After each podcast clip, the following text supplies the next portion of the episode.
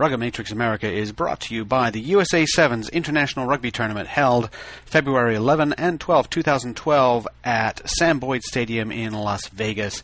This is the number one tournament, rugby tournament in the United States. You got to be there. It's a huge amount of fun. And if you want to get information about tickets or events or anything along those lines, check out USA7s.com. And also, Rugger Matrix America is brought to you by Rugby Imports. Go to rugbyimports.com for all your rugby needs, whether you're talking about training equipment, team equipment and team kit, or just for yourself and your personal rugby needs. RugbyImports.com. Welcome to Rugger Matrix America. Hi, everybody. This is Alex Goff, editor in chief of RugbyMag.com, welcoming, welcoming you back to another edition of our podcast show. And we have with us uh, regular co hosts uh, Pat Clifton and Bruce McLean, who are with us. And, uh, and guys, we're gearing up for. We're gearing up for a big several weeks in the rugby world. Um, and how are you guys doing? I'm doing great. But uh, yeah, these are big weeks coming up, and and we'll talk about that a bit, and and then I think that we'll uh, we have a pretty interesting guest today that Pat was able to secure for us. So uh, let's see how Pat's doing over in in, uh, tropical Kansas City. Yeah, yeah, I'm doing good. Uh, recovering from the Kenny Chesney concert last night, um, but it is pretty hot here, and and also in Kansas City. Joining us is Brian Budzinski, um, a guy who uh, takes my money and lets me play sand volleyball at uh, at his facility and indoor soccer at his facility uh, every once in a while. Sand volleyball. Well, you have no beaches, right? So it's got to be sand volleyball. It can't be beach volleyball.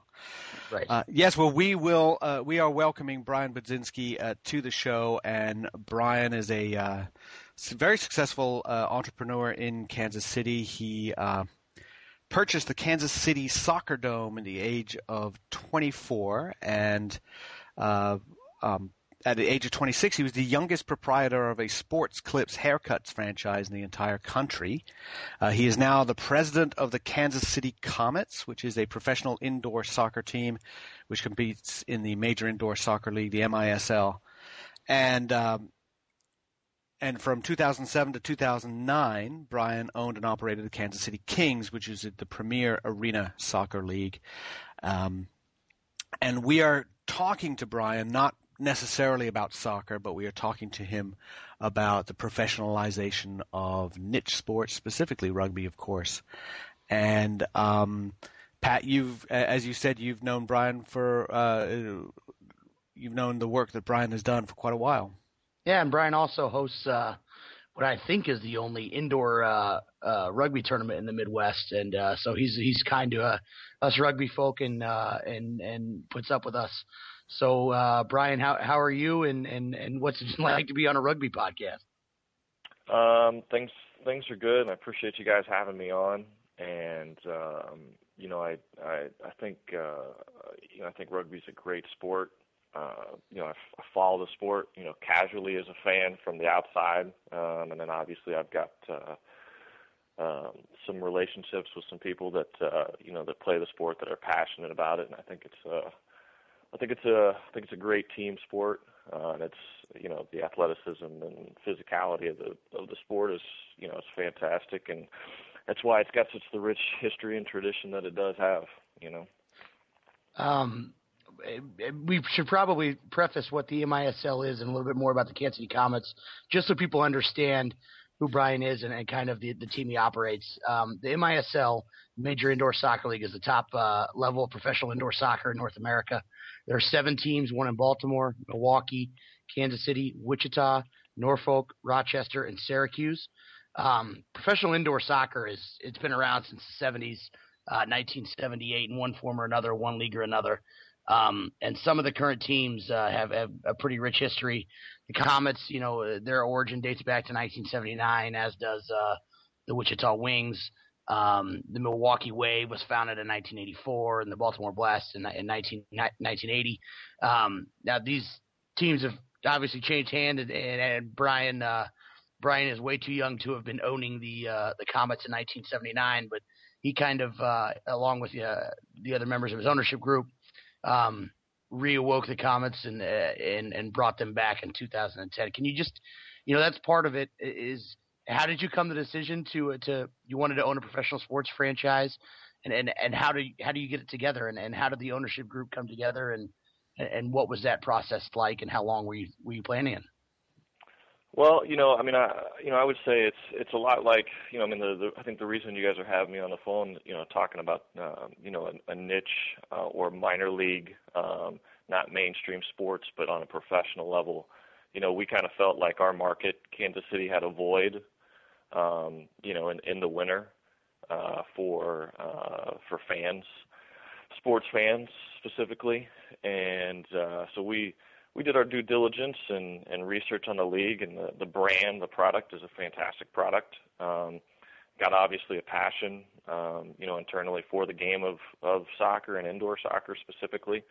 And so it, it just, uh, something where we put some time and research into it, spent a couple years on it and, and, uh, you know, we, we launched last, um, last July, we announced it to the public uh, at the Kansas City Sports Convention, uh, Commission, I should say, convention, and uh, uh, sold out home opener, you know, November 12th last year, and uh, it's it's received really well. You know, we uh, um, we averaged over 4,000 fans first year, uh, two sellouts, which was just under 6,000 fans. So it's it's um, something I had a passion for, and it's also something that's uh, it's it's grueling and uh, puts a lot requires a lot of time and energy and, and resources into it. But um, you know, it's it's it's a sport much like rugby that that has a loyal loyal fan base that is uh, going to support um, uh, the sport itself, uh, regardless of kind of where it's at, and that's that's kind of how we got into it, and and that's why we're into it, and we look to you know, stay here for a while and, and continue to build on it. So I think when people think about professional sports, they tend to think, well, you got to have TV rights. It's got to be, um, you know, in a, in a huge stadium, you got to have 20 to 30,000 people at a game. You know, I think that they don't understand that outside of the NFL, NBA, and and the other major sports leagues, that there are lots of ancillary professional leagues that are owned and operated, and and and heck, even some of them turn a profit. Um, it, you know, you said you average 4,000 fans. Um, just tell me a little bit about your what, what your what the model is for you. Obviously, it's butts and seats. You don't have television rights, so in order for you guys to make money, you've got to put butts and seats, and and, and how you go about that, and uh, and just sort of what uh, just give us a in a nutshell what your model is. Yeah, no, it's it's a good question, and and you know today the things are things are different nowadays. Uh, you you know TV, you know Major League Soccer, the MLS paid uh, 20 to 25 million dollars a year to ESPN. Paid it to ESPN for ESPN to, to broadcast the games on TV, and not until three years ago um, did you know? And you understand, MLS launched in like 1996, so for almost you know 15 years they they were paying uh, 20 to 25 million dollars a year to have ESPN broadcast their games, and then finally uh, two years ago, uh, ESPN paid for the rights to MLS because they knew they could get the advertising dollars to justify it. So the times have changed a little bit in the aspect of, you know, we we broadcast all of our games online, webcasting. Uh, you can watch our games on your phone, on your mobile device. You got a mobile apps.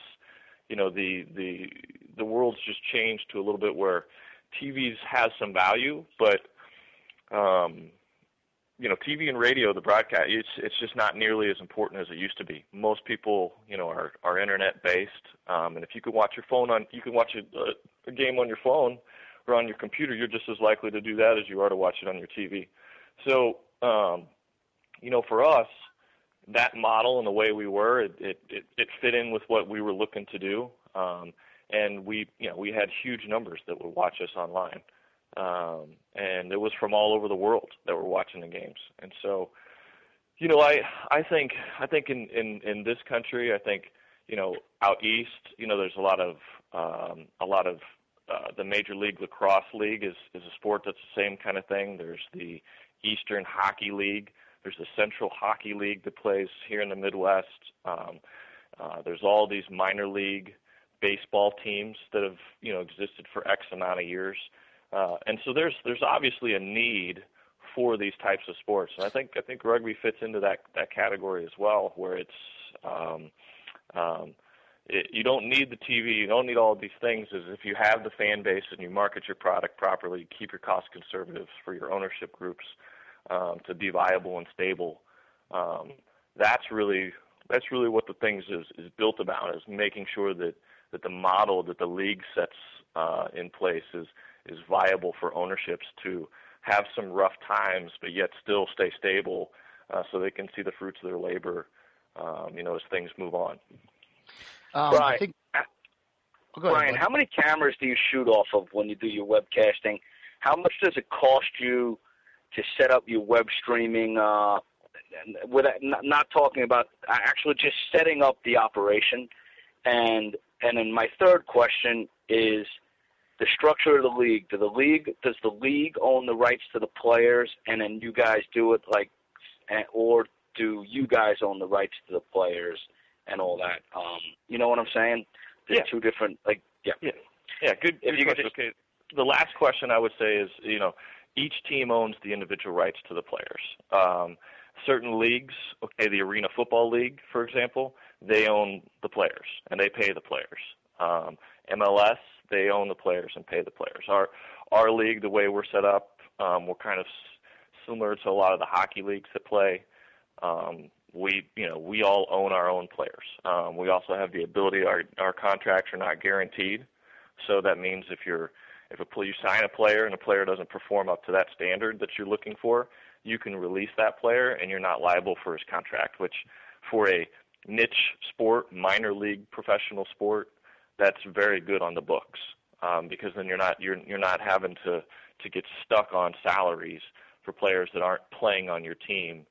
Um, and that that keeps your you keeps your costs down. So that's that's kind of on the player side, and then you know uh, the the first question that you asked about you know production wise and TV wise uh, or well camera wise, you know basically we there's a company that that that each each franchise has um, that their local arena uses. We have a company here uh, in, in Kansas City that that we use, and uh, it's probably you know fifteen hundred to two thousand dollars. It's four to five cameras, um, audio, and uh, you you take the same feed that is played inside at the arena is the same feed that gets played out online on the webcast, and then we have two people that do play-by-play uh, on our webcast, uh, and, and the, the the feed is called USL Live, is is the uh, actual medium, so to speak. Uh, people go to USLLive.com, they sign up for it, and they um, they can watch the game right there. So we do the play-by-play. Our people are in house, and it's live, and it's the same feed that's being played into uh, the arena. And then when they're in the arena, on the scoreboard, so to speak, uh, if the fans are watching that, you know, you can kind of cut and change stuff out if you want inside versus what what goes outside, as we call it, to the public. Um, so that's that's kind of how the structure. Each place is different, you know, but but generally it's four to five cameras, and there's a company that's in each market that handles it, and it's um, you know fifteen hundred to three thousand dollars per game. And I got a quick question on the cameras. Do you have cameramen operating the cameras, or are they like stationary camera structures that can be, you know, like this camera's mounted on the east wall, this camera's mounted on the south wall, this one camera's mounted there, and you may have a cameraman. I, I was just, I was only asking because a per game cost with those that that amount, it, it seems relatively inexpensive. Um, if you you know, as far as if there are cameramen involved, and and or or they just you know guys that use volunteers or anything like that. I only ask for for um, our interest. Yeah, no, that's a good, that's a good question. Um, out of like so for our games, for example, we have five cameras. Okay, five camera angles, I should say, and one of those is a static angle that's up high. That's a it's kind of placed in the corner and it overlooks the whole field.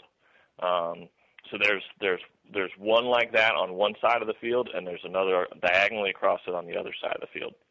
So those those two feeds, both those are static at all times. They're up high, and they're kind of an overall picture. And then uh, we have three actual cameramen that work um, the game themselves, and those are the guys that that that you know they zoom in, they get close, and those are where your replays come and play, um, and and get the actual action um, that that happens. And so, and then you have somebody that's in the booth that basically looks at the feeds and decides what he wants to use, you know, and what angles for the the replays and what's appropriate and and um, and how it goes. And it's you know, if it it, it sounds inexpensive, um, and it is inexpensive. It's it's usually uh, each venue has a deal with somebody. That's why it's that that's why that rate is is as low as it is because each venue has has a you know because that that company that comes in and does it, whether in Kansas City it's Real Media or DSS, um, you know they they they do all the events at that particular venue, so they can't charge. If if we just called them to do one thing, it'd probably be six, eight, ten thousand dollars.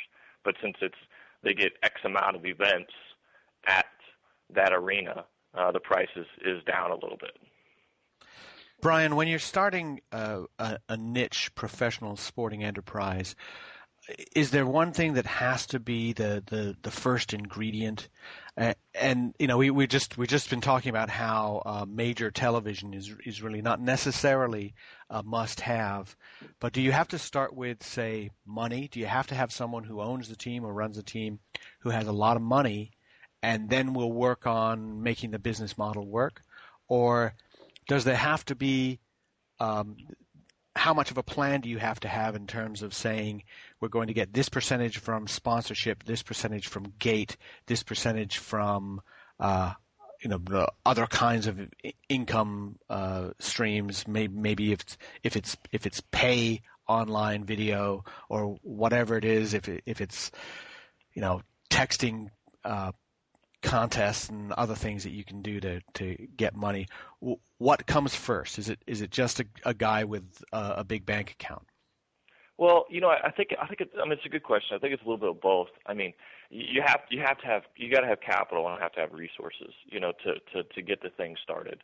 Because the the reality is, a lot just goes out in the beginning and nothing comes in. So it's just you you know you start a team and you it's great you got a uniform and you got this and you got that and you got a phone number and a fancy website. Well reality is you don't have any revenue coming in you know and you're not going to have any revenue coming. If you launch a team with a proper timeline you're going to have four months where you don't bring a dollar in.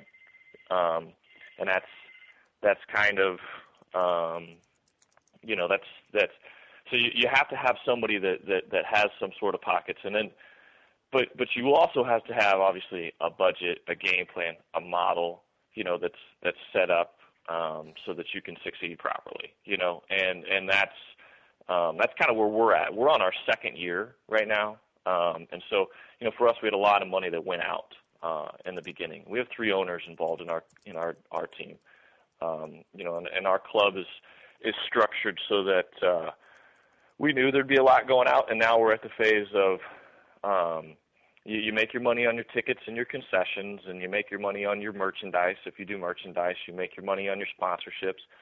Um, and so now you, you almost look at it like a stock or an investment. You put a bunch in for it, and it gets started, and then now it's your job as a as an owner to go out and make sure your model is perfected for your market and you get your number as close to your break even number. And then if, as soon as you get to that number, then you should exist from there on out, you know. And so that's it's it's a little bit of both. I, I think you need resources to get it started. Uh, but then once you get the resources, you got to obviously have a really good game plan because it takes a while for those revenue streams to come in.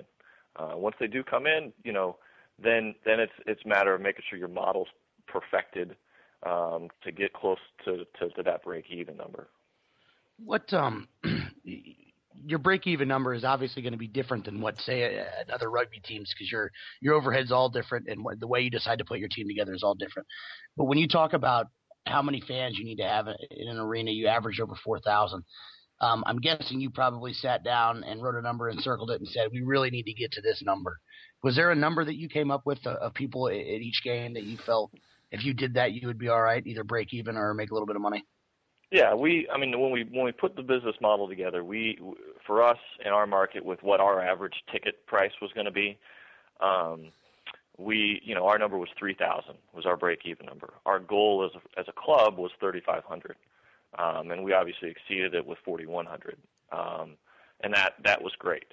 Um, now, this is and this is how you know this is how business works, and this is how sports works.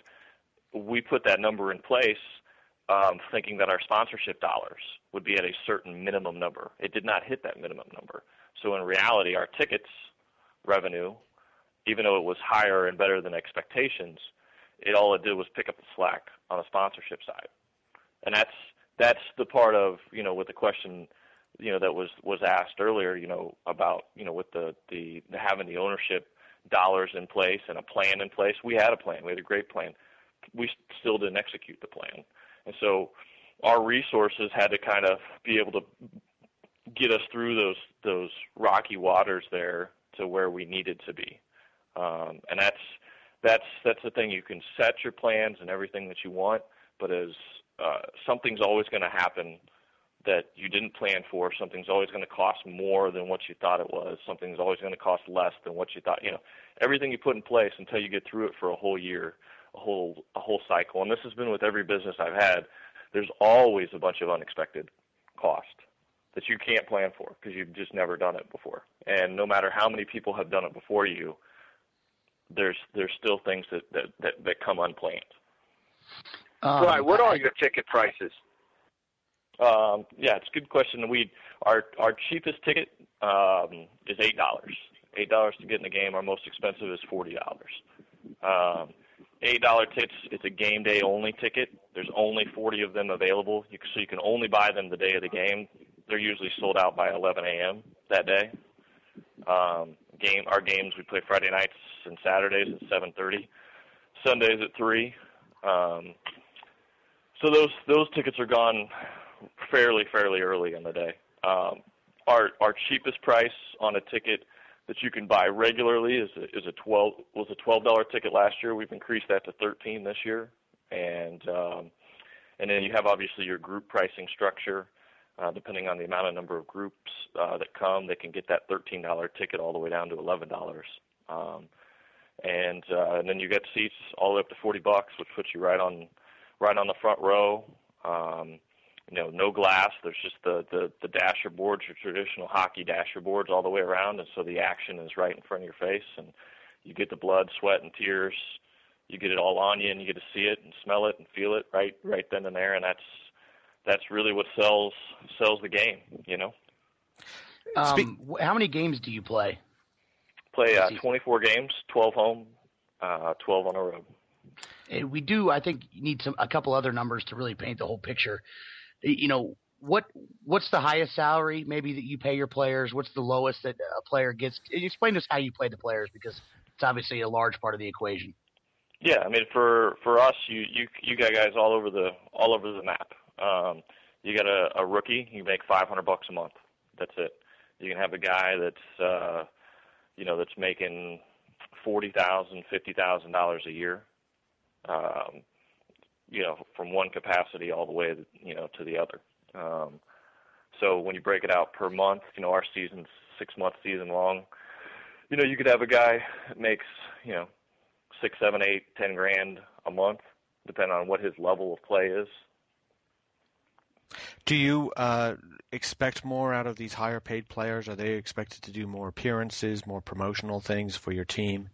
Yeah. Things like that. yeah, that. Well, we yeah. Well, the way we set the thing up is we tell the guys is um, if you're going to play, if you're going to be a, a member of the Comets organization, you've got practice from you know nine to eleven thirty every day, and and all this, but your job doesn't stop there. We're a community-minded organization. You're going to be out in the community, so what you get paid that's only for three hours of work. You still got another five hours that day you got to do. Um, and if we have it set up for them, our staff, um, they'll go and do community things. They'll do player appearances. They'll go speak at schools. We'll, they'll be out everywhere, all over the place, and that's that's part of that's our model. Uh, we don't pay players to do appearances. That's required. That's part of being a member of our our club. Um, and but then also the flexibility we have is is if a player that's a higher played player that we need to rely on. If he's not performing at the level, then we have the ability to release that player, and we don't have to worry about you know handling his contract anymore. Now, with with these players becoming professional, and and I think that in soccer it's probably going to be different than in rugby, where you've had players playing an amateur game for for years and, and practicing two days a week that they normally do, and and to the the story has always been when when rugby's gone when rugby went professional, uh, players in the, the countries where it went professional just figured they would do what they normally did. They just got paid for it, and it was a bit of a shock to the system to everybody to find out that really they were now expected to do more. Uh, eh, with the, with the soccer players, is there an education that's required on some of these players to tell them what it takes to be a professional athlete, uh, how hard they work, how they, um, you know, how they have to take care of their body, how, how they have to eat, and and even as you said, um, be, they're not sitting in front of the TV the rest of the day. That they're they're out doing something for the team and and and thinking about being a professional athlete in the in the sense that. Um, you have to do something for this professional team to help it help it main you know help it make money. Yeah, I mean it's it's it's it's it's, it's a good question to ask because we because our guys you know it's it's a niche sport. So a lot of our guys there's you know the the salaries I told you for the higher end guys you know there's probably only five six guys to do that. You know the bulk of the guys you know make between you know twenty five hundred dollars a month to thirty eight hundred dollars you know four thousand a month five thousand you know somewhere around there. So um what you what you have is you have guys that that that you know they're either they're what we call a, a full time player, which means they play six months for us, and then they'll play six months outdoor. Which for rugby you wouldn't have that, um, where you can go for two completely separate leagues and you make money for one playing indoors for half the year and the other half. So yeah, we we have to educate the guys. Um, I mean, we set up everything from strength and conditioning coach to um, at you know agility training to um, we we have a meeting in the very beginning of the year. We set them up with the people that that is uh, one of our sponsors, uh, and they talk about life planning and, and putting money away while you're getting money and and all all of these types of things. But a lot of the guys have to have second jobs. Um, you know, not you know when I call the, the second tier or third tier guys, they got to have another another another source of income, um, especially if they have families. And that's that's where I really think you know the the similarities from you know, rugby being professional, uh, Major League Lacrosse, uh, Arena Football League, uh, the MISL, uh, and these hockey leagues. I, that's where I think that's where I think the rugby um, fits in. Is is you're going to need to have guys that that that are going to be one. They're going to be younger guys, okay, because they're right out of college. Um, they're not quite settled down yet and so they'll be able to spend the amount of time that each club kind of requires. Um, and then two, you know, you're gonna you're gonna have to have guys that that um, have the so so-called passion to play the sport, despite the amount of income they're making versus the amount of hours they're having to put into it because they're building something. And everybody, I think, has this mindset of, you know, once we build something, it's not really for us; it's for the guys behind us. It's for the league after us. It's for the next, and and so I think if if if if it was done properly um, in the states, you know, I think that's how rugby would start, um, and and then it would kind of build, so to speak, uh, you know, from that that groundwork there. And you you set all the communications with the guys, and everybody understands what they are and where they're at and what their uh, what their purpose is um, and this this thing is bigger than them individually. It's a league as a whole. It's a sport as a whole. It's a brand as a whole. Yeah, it's easy to forget that uh, in the major sports, baseball and football and basketball, hockey, that, that players for years, decades, had off-season jobs to augment their income. It was really only the major stars who made a lot of money, and most of them needed some other kind of source of income off-season, and uh, and they built that. They built that sports to the point where now obviously average salaries are are in the millions, and uh, and you know that's you it's got, you got to start somewhere.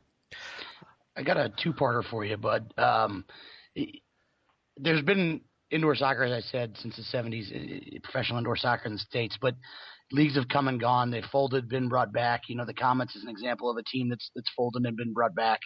Um, you know, where have where have those other leagues failed? Um, where you you know you obviously you look at their mistakes and you try to rectify them or not make them again. Where where have the other leagues failed? And and the other part of that question is, being that there is a lot of failure, to be honest, uh, teams that have gone defunct and like I said, how hard is it to convince somebody that no, this can work, even though it hasn't worked in the past. This can work, be it sponsors, other you know, getting somebody in your ownership group and or getting people on board with the uh, the uh, viability of indoor soccer. Yeah, uh, I mean, it, uh, I think it always boils down to the same thing, uh, honestly, of why every every um, why the professional indoor teams folded. It's why the Arena Football League team folded for two years. Uh, players' salaries got too high in relation to revenue streams. It's just plain and simple. Um, you know, you had guys back in the 1980s that played professional indoor soccer that made more than guys that play in the MLS right now. Um, there's only so many dollars that you can generate from a. You only have so many seats that you can fill. You can charge only a certain price point until you start turning off your fan base. You can only get X amount of dollars on sponsorships because there's only so much inventory. There's only so much that you can bring in. Um, and so that gap got too wide and it and it does in a lot of sports. Arena Football League, you know, had to go dark for two years. Um, it's it, it, it's the players' salaries got out of whack with what was brought in, and I think that's where you know even if you look with the major sports, the NHL and the NBA, the NBA is right now the the the the reason the NBA lockout and the reason things have to change a bunch is there's only X amount of dollars they can get in those those arenas, um, and those guys' the salaries, the player salaries, are are out of whack of that number. Um, that's that's that's what I think most of the problems have been. Is the players' salaries have have gotten that no, the numbers gotten too high.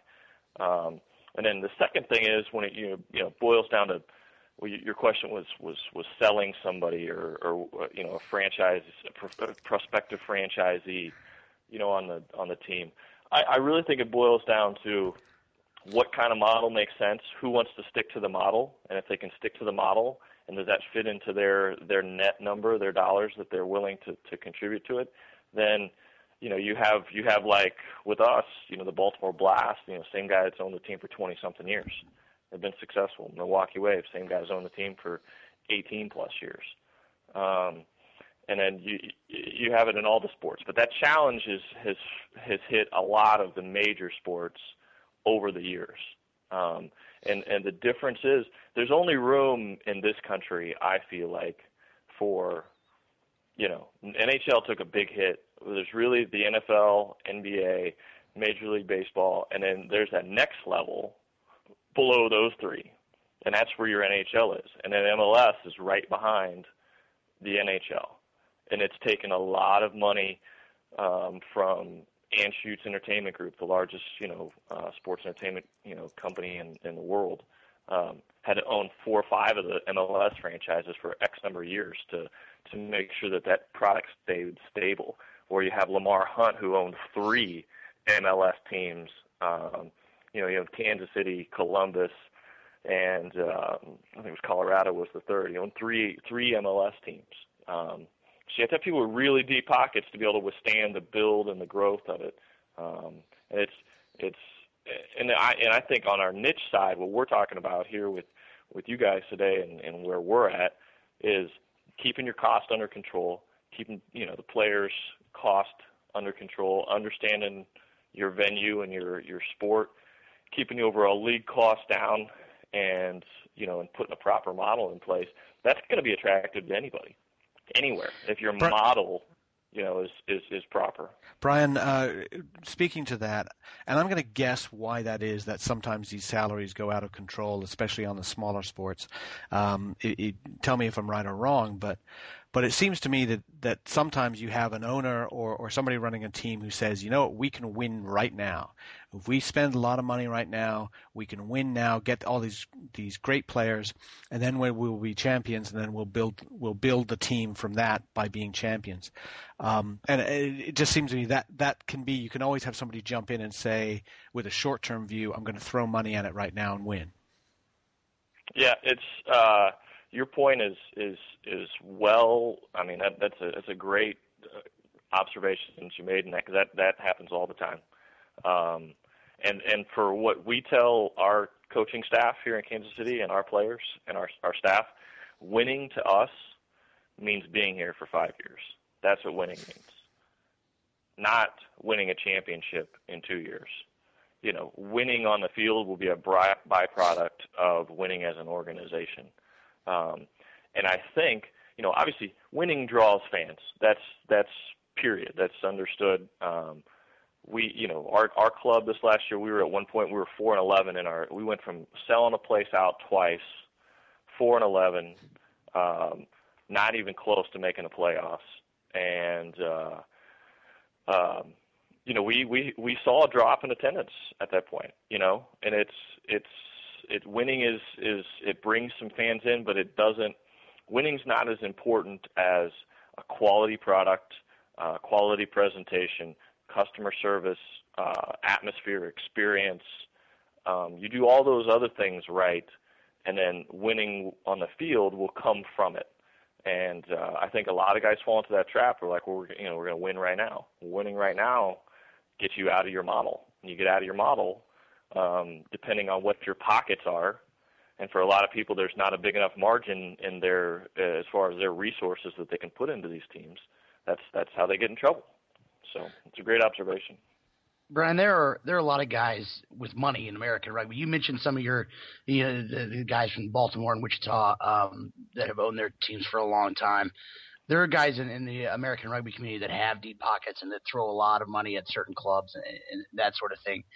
Um, is there? Do you find that uh, now Baltimore and Wichita, obviously specifically, but what kind of guy decides he wants to own? Uh, is there a pattern of what type of person wants to jump into in this league or or into professional indoor soccer or, or into that? Does it have to be a guy that you know played indoor soccer for a long time or played college soccer that was really really passionate about it?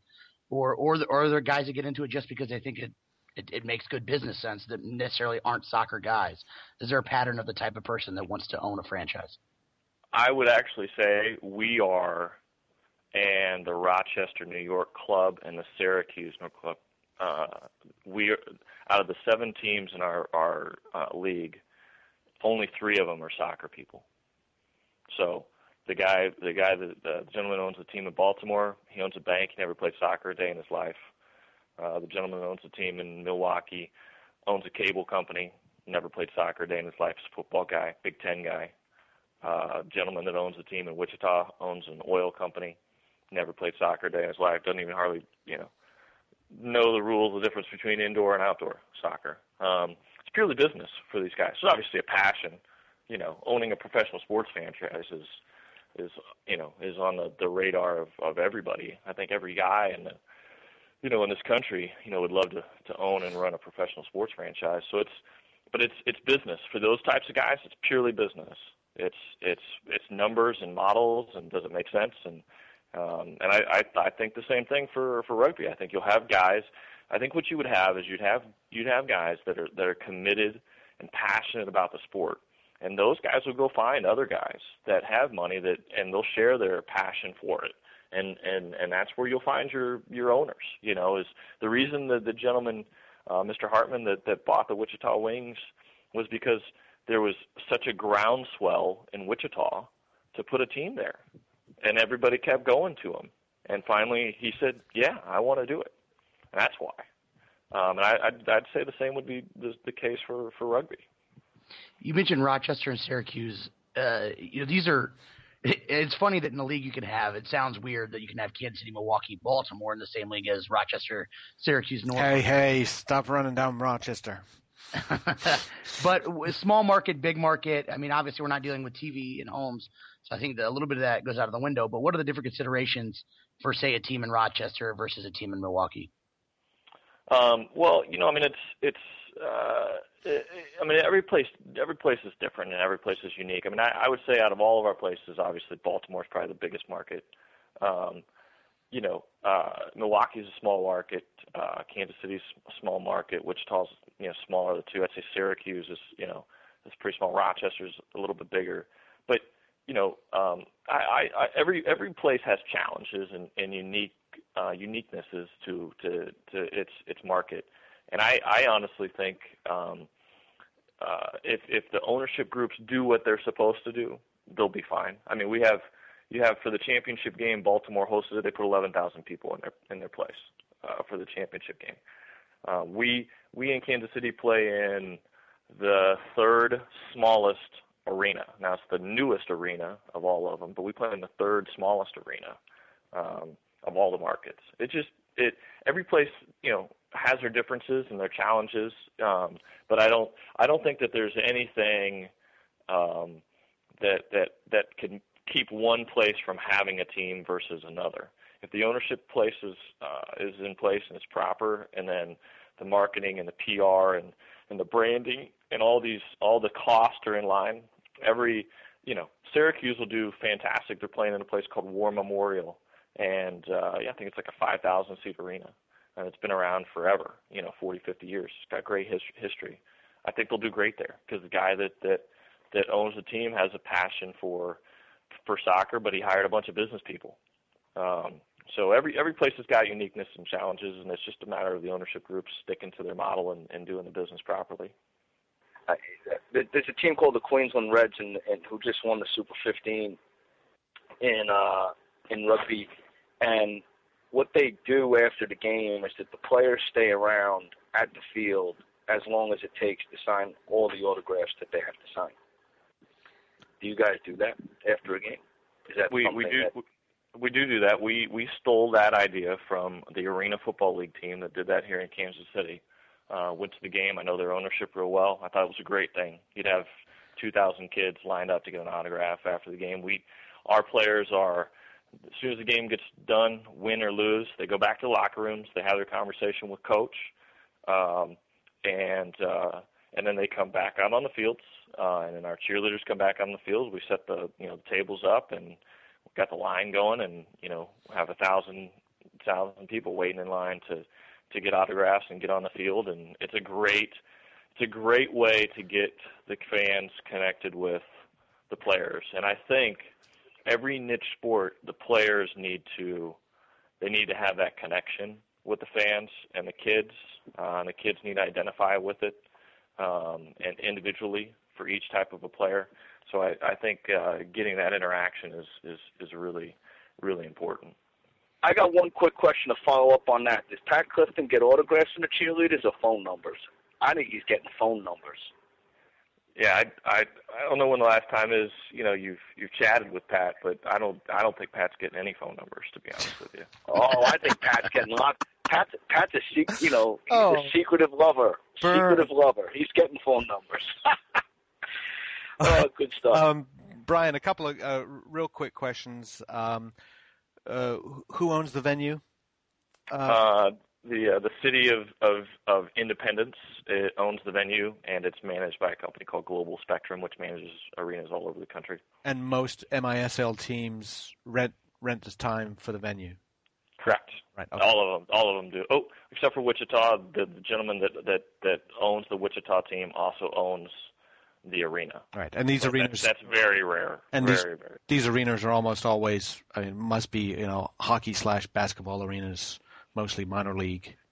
Yeah, you can you can play. I mean, you you could play uh, basketball. You can have a you know you know we'll we'll play on a Saturday night. Blake Shelton's playing on Friday night at the right. arena. I mean, they're they're all yeah multi-purpose. Yeah, like the the arena of the wonderful Rochester Americans hockey team. Um, uh, number of players on a on a roster, and ha- actually educate me how many are playing on the field at one time. Yeah, there's there's 18 total guys you can have under contract. Uh, you can have four injured reserve spots, so technically you can have 21 players um, under contract if if with injuries if your if your documentation is all proper. Um, and 15 dress per game and you know six are on the field at a time. There's five field players and one goalkeeper. Okay. And how many uh, are in your coaching staff, or in most teams' coaching staffs? Um, you know, we've got um, we've got three coaches. We've got a head coach, and then we've got uh, two assistant coaches.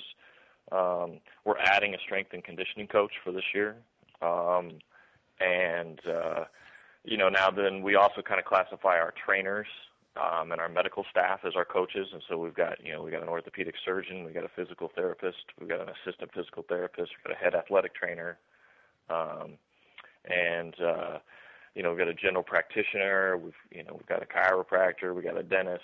Um, so all all you know all of these facets are all you know they're all part of the coaching staff so to speak. But really it's it's one head coach and two assistant coaches. right so that was my next one was how many staff you've got you've got some others. You probably ha- also have uh, uh do you have a you've got a locker room manager and you know towel yeah what we yeah what we do is our our athletic trainer has you know there's basically an assistant athletic trainer and so they handle all the you know for us they handle all the equipment okay. and everything all right and these and, and uh, are are of the all those staff, coaches and and support staff. Um, how many are, are full time paid, and how many are just uh, paid, say, per game? Yeah, just just our head coach is full time year round. Uh, our assistant kind of head coach is is compensated, you know, uh, year round on a smaller basis, but everybody else is seasonal only. Okay. Uh, and then now but all those other things, I, I'm sorry, I didn't mean to interrupt you, but the other, the, the medical staff, those are all part of some sort of sponsorship package. Okay. Okay. And then Alex, I, Alex, I got a question. I'm, I want to follow in on Yeah. what you're doing. You, you're gonna. go ahead. How do you guys How do you guys deal with workers' comp, unemployment, um, you know, payroll taxes, and all that stuff? Is everybody an independent contractor, 1099? Are they employees of your company? How does that? It's a, it's a great 'cause I think that's Bruce. always been a that's always been a real question as to the, the you know the quote unquote it's so easy the hidden costs of actually having a team medical insurance and that crap since they are seasonal it it becomes you know it becomes kind of difficult to uh yeah, put all that It's- together yeah, it's it's uh, that is it's great, man. It's a great question. That that is a huge number that you that nobody wants to to deal with, and nobody puts it on their paper the right way. And it's uh, workers' comp. You have to have it for the guys. Everybody, every team uh, has to have workers' compensation. Um, none of our guys have health insurance, so to speak, because they all have workers' compensation. Because if they get injured, um, they have to be able to have some sort of income when the season ends because they can't go and play or go and work at another job. Just like if they were, you know, building cars at a factory plant um, and they, you know, broke their hand, they can't go back and work at the plant until the hand's healed. You know, same philosophy. So, yeah, you've got workers' I got a quick question on that. What is your, as a professional athlete, uh, what is your rate per hundred for workers' comp? So Uh, essentially, how workers' comp works for I just for everybody who doesn't understand is that every dollar that you pay somebody, you have to pay a percentage of that in in workers' compensation insurance. So for somebody who say is a is a construction worker, that could be 17% of their salary for somebody like in my business who's a security guard, it's three and change to four percent of their salary. So it's it, it it is a it's a weird it's a weird thing. But what is it for a soccer player? I'm sorry. Yeah, that's no, it's Bruce. That's that's very astute, man. Um, every state, as you know, every state has a different price. Okay, so every or I Yep. call a mod rate, moderation rate. Every state has a different Yep. one. Um, Missouri's one of the highest in the country, forty-seven cents. Oof. Forty-seven cents. So if you make a hundred dollars, I got to pay forty forty-seven dollars for you to be covered on workers' comp in the state of Missouri. Now, the longer we exist, that number will go down, but that number will never go below thirty-five percent. Well, well, what that how that works is you get an experience modification. You can either pay 100% of it. They really don't go down too much below 85%, and they can go up as high as they want. You can get 130, 140% of it. But so as a soccer player, you're looking at almost 50% extra in the salary. As a rugby Right. player, it could possibly be quite higher. It could be in the 60 to 75%. So if you pay a guy you know, legally pay a guy under a contract a thousand dollars a week, that could that thousand dollars cost you seventeen hundred and fifty with that, and then you're really looking at another X amount, X amount of percent from for payroll taxes and the other. So that they'll add another probably 130 bucks on top of that thousand. So you're looking at almost doubling your cost of wages. So that's how come I, I always say when people think a professional league is so easy to put together, it's not quite that easy. Yeah, that's it's, That's, it's the, very, and that's the main reason. Yeah, it's very astute what you're saying, and that's and it, and this is a, a problem that we faced. That, for example, Baltimore doesn't even have workers' comp for the that's not man. It's not the state doesn't require it, so the rate is for the for the same guys up there. They're paying 13 cents for every every dollar, um, and it's it's an individual. Each state has different regulations, and it just so happens Missouri is one of the highest ones in the in the country because it's it depends on if your workers' comp goes through your state, if your state makes it a a, a mandatory. Um, and it, it so Yeah. each market has a different, it has a huge In- different number. In New York, that's that's how it is too. You and every single classification of business, from a clerical person to a lawyer to a to a doctor to different types. Everybody has a different classification. Lifeguards, uh, food workers, everybody. So it, it and and then at the end of the year you get audited to to sort it all out. It's but it is a major major cost, and I think it's something that a lot of people don't necessarily look at um, when when they're making a model of building the league. That's that's for that's for certain.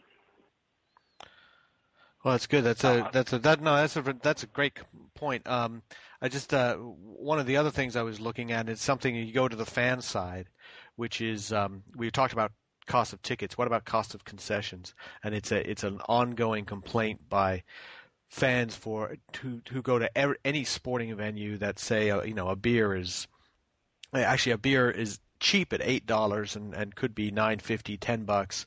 A hot dog is seven fifty something like that.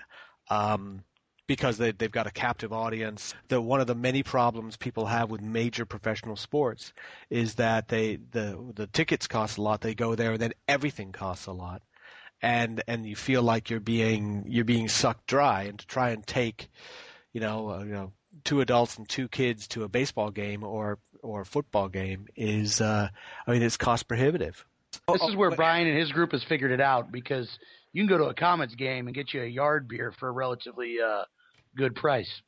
Well, you know what we, you know, each again, it's it's each venue's different. You know, each market's different. But like just for us, for example, something that we do, we do what's called a doorbusters special, and we have to work with our arena, and you have to get a little bit of a sponsor to help out to reduce the cost on it. But we essentially provide a happy hour before the games. So if you have a game that starts at 7:35, from six to seven, we want we want people in the place earlier. Okay, for us, we want the we want the we want the we want more people in the in the venue, bef, you know, well before the game starts.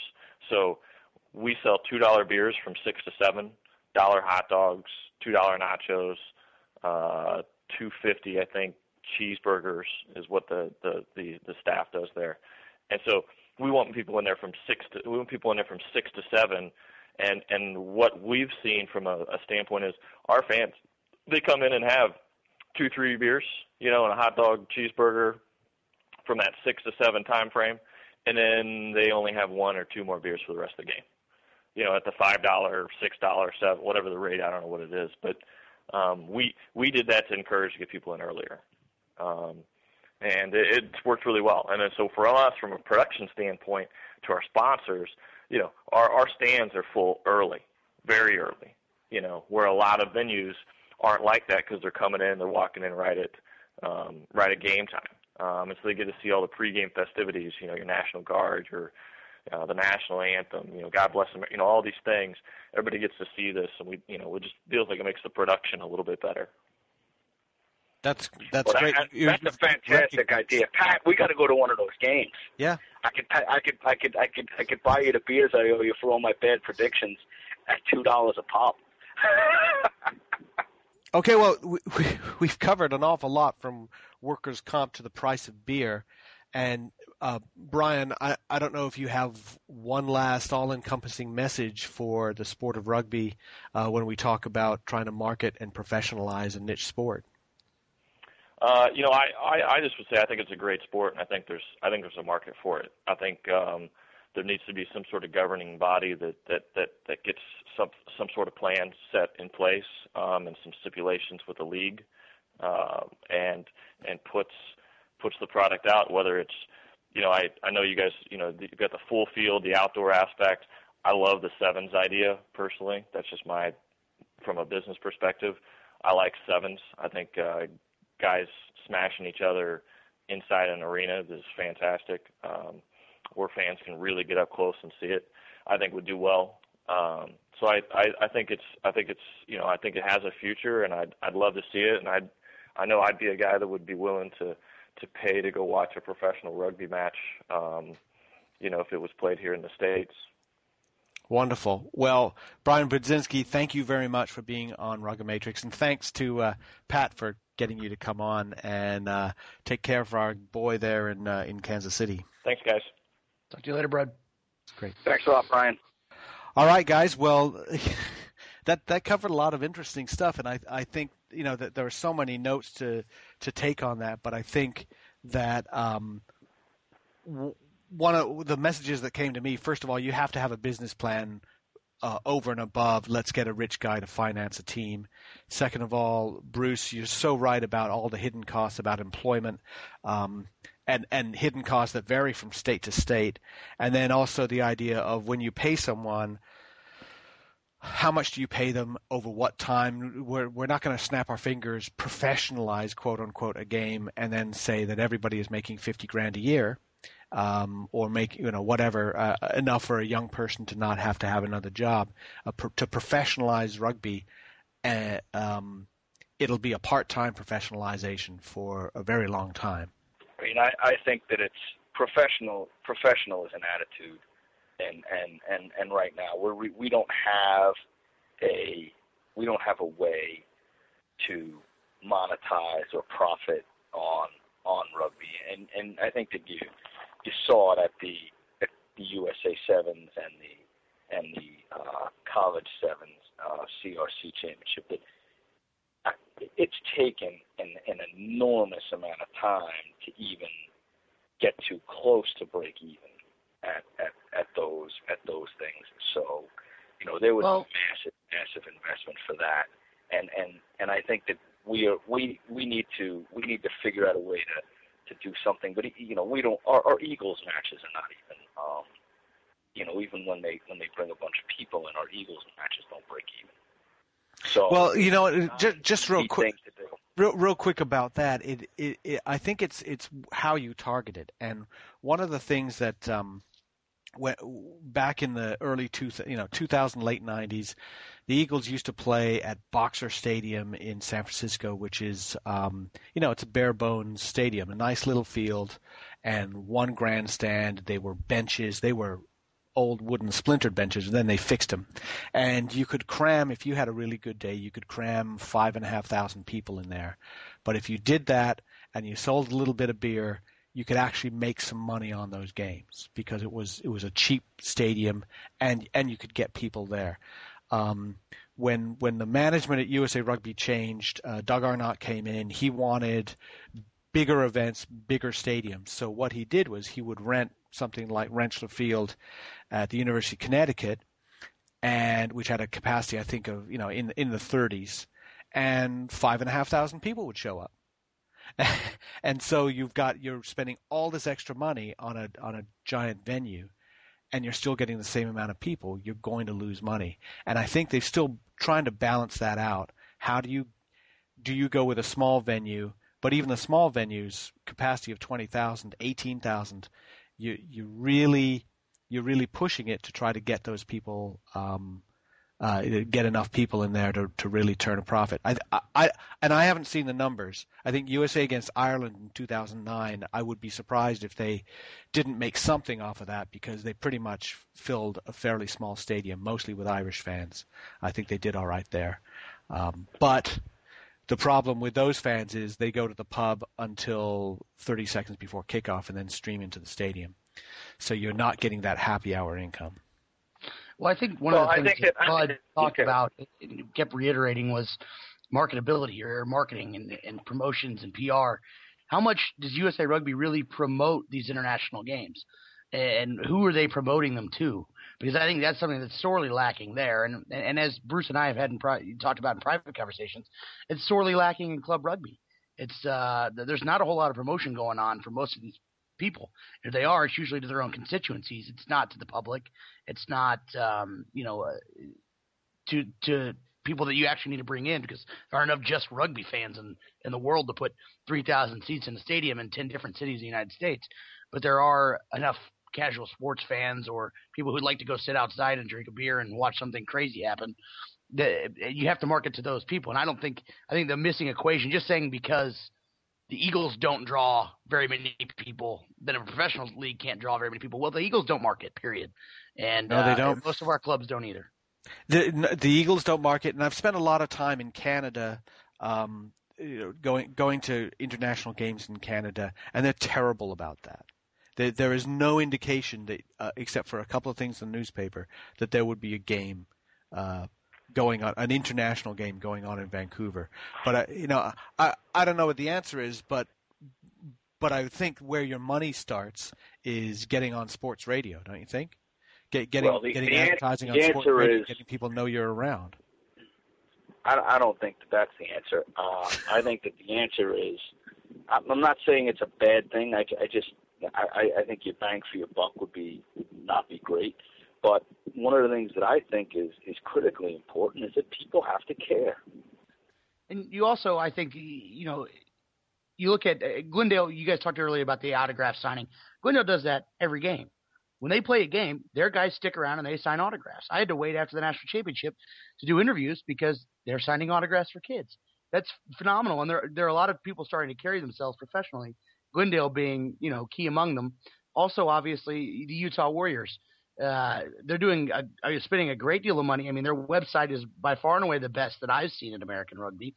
Um, the, the, their their coach, um, John Law, his sister. Now, I'm not going to say he was hired as the coach or made the coach because his sister works for a local TV station, but uh, they got somebody in the organization with connections, and they've been on a local TV station on their morning show numerous, numerous times, and they're getting unprecedented coverage for a club rugby team um, in Utah.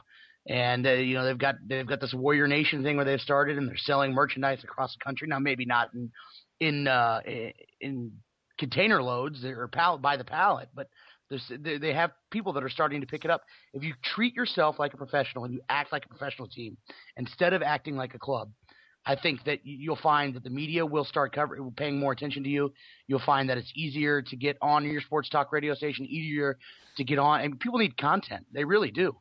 I mean, here in Kansas City, people are vomiting at the thought of talking about Royals at this time of the year, and thank God football's back because there for about three months there was absolutely nothing to talk about, and there are cities like that across the country. And what does that mean? That means doing what you say you're going to do, showing up on time, returning phone calls, uh, um, being being available for interviews, stuff like that. And even when you even when you lose, and that is something that we've been struggling on this end of it as well. Uh, we- we've we've got some other things coming up real really quick, and uh, right after this show comes out, um, hopefully. Uh, we've got the we, we talked about the national sevens championships, and I know we made some picks, and I was looking at the picks that we made, and I don't think we're going to have too much uh, uh, difference there. But looking at the uh, the pool winners that we'd all picked in our last show. Uh, Pat, you had uh, Golden Gate, Belmont Shore, Woodland Exiles, and Denver Barbarians as your your top four teams. That is your pool winners, and then likely, I guess, would be your top four. And Bruce, um, I think you had uh, Utah, Belmont Shore, Exiles, and Denver Barbarians. So really not that different. And and I, you know, in the end, I thought I was different, but I really wasn't. Um, I had the Chicago Lions, Boston, uh, and uh, the the Exiles or Atlanta Old White. I was hedging on that because I think maybe there's an upset there, and then uh, Denver Barbarians. So uh, I anyway, thought I took Golden Gate. you you took Golden Gate. All right, you took I know. Elvis, no, I didn't take Golden Gate to win. I took Woodlands to win. right, but you But took Golden took uh, win that pool. Okay. So the, I, Yeah. I thought then, all right, somebody took Utah. Somebody said Utah was going to win. Uh, Maybe Pat. That was. Well, I said. I, I said I wanted to pick them, but there were too many question marks, I see. and this is why I'm glad glad we're, Well, uh, the- the- we're readdressing this. There are. Well, here's the thing. Then, do you change your pick Bruce, because in your in your comment you said um, you were assuming Volney Rouse and Mile Pulu will be on the Golden Gate team, and as a result, you would pick them. Rouse is uh, questionable, and Pulu will not be there because Pulu uh, sipped with East Palo Alto and played in the, the Pacific Championships with East Palo Alto, so he is not eligible to play for Golden Gate. Do you change your pick as a result?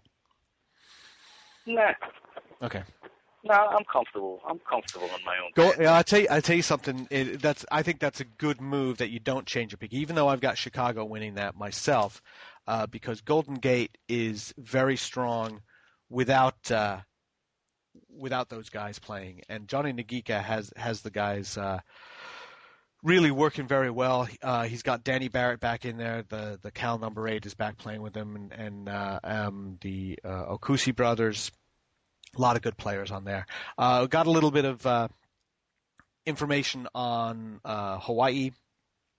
They are a good team. They'll have some good players. Probably their best player is Dustin Umeda, who went to a USA camp and is, by all accounts, uh, having been told at the USA camp, you need to work a little bit harder and be fitter and stronger. He's taken that completely to heart and is looking amazing. So I would I would hope that even though I don't think Hawaii is going to go uh, make make the semifinals, um, I think I think people will be talking about Dustin Umeda being uh, being a really good prospect. So look for that this weekend. Uh, also this weekend, United States men's national team plays Canada, and the United States women's national team also plays Canada in the Nations Cup. Uh, so um, I actually want, and, and, this is a bit of a surprise because you guys didn't think you would talk about the women, but I want I want to pick from uh, both of you guys on both games. So the the women play on on Friday, and uh, the men play on Saturday, and and give me a pick on this game as to how you think they'll go. I think the women will win. I think the men will win. I think um, that uh, I think that I think that the I mean, I, I know some of the women. I don't know all of them. Um, I've seen some of their comments on Facebook. They seem to be pretty psyched to be involved and pretty psyched to, to be part of it and, and, and pretty ready for it. And I think it's going to be an interesting time. And I think they'll win. Uh, as far as the men, I think that while Canada had had a had a really good Churchill Cup, I do think that there's there's a, a few places where they can be targeted. I think the USA has a, a much bigger back row, and I think that they'll be able to target them in the lineout and possibly pick a few balls there. Uh, I don't think the Canadians have a scrum that is any better than the United States. I I don't think it's any good, and and where the U.S. can get into trouble is if they kick the ball down Canada's throat and expect to expect to. Uh, that Canada has a great counterattacking game Canada also plays very loose. They're, they're willing to offload quite a bit. And I think that the uh, I think that what the United States has to do is really dominate them in the contact area and really beat the snot out of them in there. And I think that if they do that and they take that to heart, that they'll be able to beat the teams. I don't think I, well, I think Canada played well. I don't think they're that good. You know what I'm saying? Uh, I, I think that they they have played well and they played extremely well against the Saxons. And if the USA, their downfall is going to be their game plan and and and and hopefully they they can dominate the contact and, and kind of win almost win in spite of themselves and I, and I think that uh that they're going to have to really look at using their their scrum half who's who's hopefully Petri to to create some kind of opportunities around the fringes of the rucks. But if we keep on just, you know, move the ball into one channel, they're gonna, you know, then they'll eat us alive. Then they'll do exactly what we what they did to England, just push, push, flood the zone, destroy the contact area, push, push, flood the zone. But um, but I, I think that if if the United States gets a little bit sensible, I think that they'll win that game. I think they're a better team. I think they'll win the game.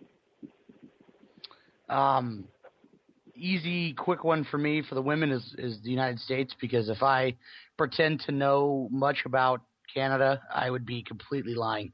So I'm just going to go with the blind patriotism and, and pick the Lady Eagles. Um, for the men, uh, we haven't seen the selections yet for who's going to play, who's going to start. We haven't seen the 22 man roster. Uh, so it's a little bit of a guess for me because I'm I'm I'm afraid that we might see some of the continuing um, types of selections as far as not selecting necessarily to put your best 20 or 15 on the field and your best 22 out there, but selecting to mix things up and continue to see do some experimenting. I think that there's a chance of that and that that scares me a little bit. It also scares me that we're two and six against Canada in the last eight games, and that aggregate scores aren't even close. We beat them, you know, 12-6 to in, in the qualifier, um, in the World Cup qualification process, and then they turn around and hammer us by, I think, 30 plus points that next game. Um, that scares me as well. Um, the the fact that Canada played well in the Churchill Cup scares me. I want to pick the Eagles, but I can't. I'm going to have to pick Canada for all those factors combined, and the fact that it is in Canada. I think that matters a little bit. Um, but you know, if the, he makes the right selections, uh, he puts a, a, strong 15 out there in certain spots. Uh, it, it, doesn't surprise me. I definitely think it's a pick 'em. I don't think there's a. Uh, I don't think that there should be a line or any points given to either team. It's a, it's a pick 'em, and if the Eagles put the right team out there, they can win. But knowing what I do or do not know now, I'm going to have to pick Canada. Uh, talk, looking at the women's uh, matchup first of all, and it, the last few years, what seems to have been happening is that, uh, to me anyway, is that building up to a major competition, Canada looks the better team. They are more physical. They've got some more dangerous players. But then you have something happen like the uh, fifth, sixth game at the World Cup, where the USA comes out on top close, very, very close, but the USA comes out on top. And you think, how did that happen? And I think that it's it's a lesson about if we can get all, we need to do now, most of the time, is get our players together and in a singular uh, singularity of purpose, and they will perform and they will play great and and and they'll produce the results. We just continue to fail to do that because of turnaround in coaches or problems of money or or uh, you know just all these different things that happen for some reason uh, undercut them. The the Canadian uh, lineup, the women's lineup is is very strong. They have some excellent players. They have some excellent players up front. The USA lineup has some good players, but uh, and and I'm a little concerned about size and power up front uh, in the in the front row. But overall, the USA scrum was excellent in the World Cup, and there's there's really not that much change. And Jamie Burke is on that team, and if Jamie Burke, you know, I'll, I'll put my money behind Jamie Burke any day of the week. Uh, I'm a little concerned about the uh, the backs because there are a bunch of backs in there who are not particularly uh, experienced uh, in, in international rugby. So I wonder if they'll be able to handle the pace and the physicality and the just uncompromising nature of an international game because it's a huge jump for these women. But I, I have a lot of faith in Pete Steinberg. Pete Steinberg is able was able to do that with his players, especially at Penn State, get them to play at a championship level. He knows how to prepare someone and communicate to someone that the uh, this level needs to be played. And I think he's also he's put his faith behind Sadie Anderson at uh, at fly half. I think that's a wonderful move, and I and I think um, you know okay Penn State player. I don't care. She's still great, and uh, um, I think it's I think it's a it's a bit of an experiment USA team, and I think it's not as much of an experiment Canada team played in Canada in Ontario uh, in in Chatham Ontario. So I would I would probably lean to Canada on that, but I don't really want to. And and I guess I feel the same way about the men. You you asked Pat about who are they, who are they going to play? What's their starting lineup will be? I I can almost guarantee that Hayden Smith and Chris Wyles, uh, probably JJ Gagiano, Mike McDonald, uh, those guys will all be in the lineup, and Taku and Ngwenya because they haven't been in the lineup much or or at all so far this year. So he's going to put a lot of those guys in there. But we may also see some experiments. So we may see we may see Junior Sifa at inside center or outside. We may see Robbie Shaw come in as a sub on uh, on scrum half. We may see Troy Hall. Um, I don't think he's going to start at fly half, but I think we're going to see these people. So he's still tinkering. And because he's still tinkering, and I don't think Canada is tinkering. I think Canada has what they have, and they're going to play the way they play. That I think Canada is going to win. I think that if they, I think they're not going to tinker. It'd be kind of, be kind of crazy. Uh, they do have that game against Glendale in midweek, and I think that anything that they do that's kind of that's kind of out of the ordinary, they'll do in that game. They're not going to do it the, uh, they're not going to do it the, um, at this game. That's my that's my take on it. Oh, oh okay, okay. That, that could knows? well that could be, well be true, but there are going to have to be changes because, of course, they're bringing in some of those pros who got some time off. So I, I, just, Oh, I still, no, I- still I wonder about the. I still wonder about the unity aspect. Is uh, Hey, you know, bro, I've been wondering about the unity aspect since they've been doing selections. I, Yeah. I, I, they have baffled me time and time again. Uh, baffled me unbelievably. Hopefully, they work this thing out. I'll be honest with you. They better pick their best team three times in a row. They're going into a World Cup, and and they better figure out who their team is. That's the Be way I prepared to be disappointed. Is all I, got. I, I, I, hey, look, I understand. Hey, I, I- hey, look, I, you know, just because I say to do something doesn't mean it's going to get done. Um, and and and who am I to talk? But the bottom line is, as far as I've seen, that the results haven't been good. You know, you sit and say we won ranking That's against who? And any game that's been big, we haven't won. We haven't played well. So you know, outside of the first test against Canada in the qualification, that's the only time they played reasonably well, and they didn't convert pressure on the points. I think they won 12-6. So we have to do something else. And and bottom line is, you know, we'll see who's who. We'll see who's going to play. But uh, I, a lot of it has to do with selection and game plan. And and right now, you know, it's crunch time. You got a month to go. Selection and game plan's got to be done. I think that uh, if if this game is close uh, and Canada wins, I'm going to pick the USA to win the next one.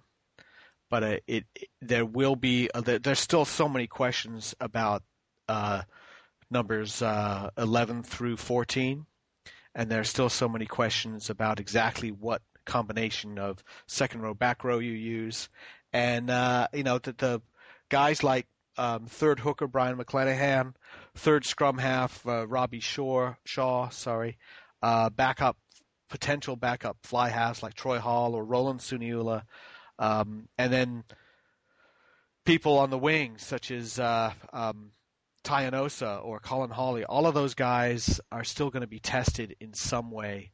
Pat Danahy in the back row is another guy. Cameron Dolan.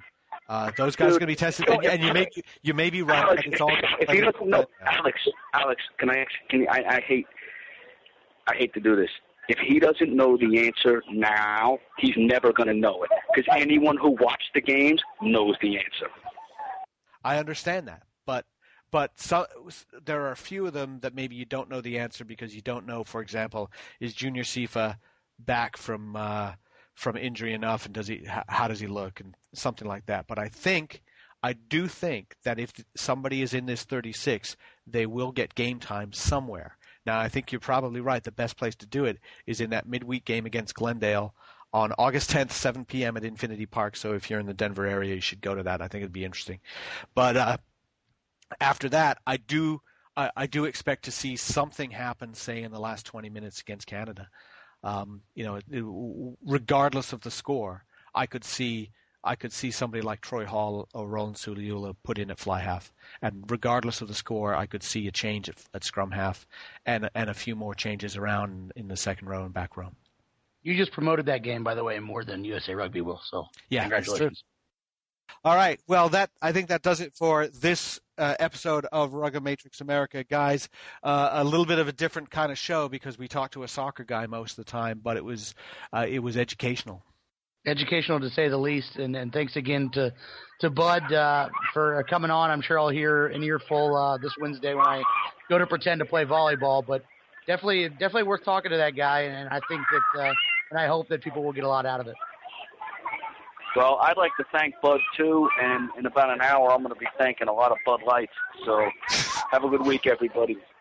All right. Thanks a lot. Thanks a lot, guys. Thank you very much to Brian Budzinski from Kansas City, uh, who t- uh, told us the ins and outs of how to put together a, or how he put together a niche sport franchise. And thanks to you for listening. Don't forget uh, the USA Sevens is coming up fast approaching in February 2012 in Las Vegas. Go to USA7s.com to see the number one international rugby event in the United States back once again. And so some pretty exciting news coming up, I think, for the uh, the entire IRB series uh, soon. So so look for that on RugbyMag.com. And this is Alex Goff from RugbyMag.com saying thank you for listening to Rugger Matrix America.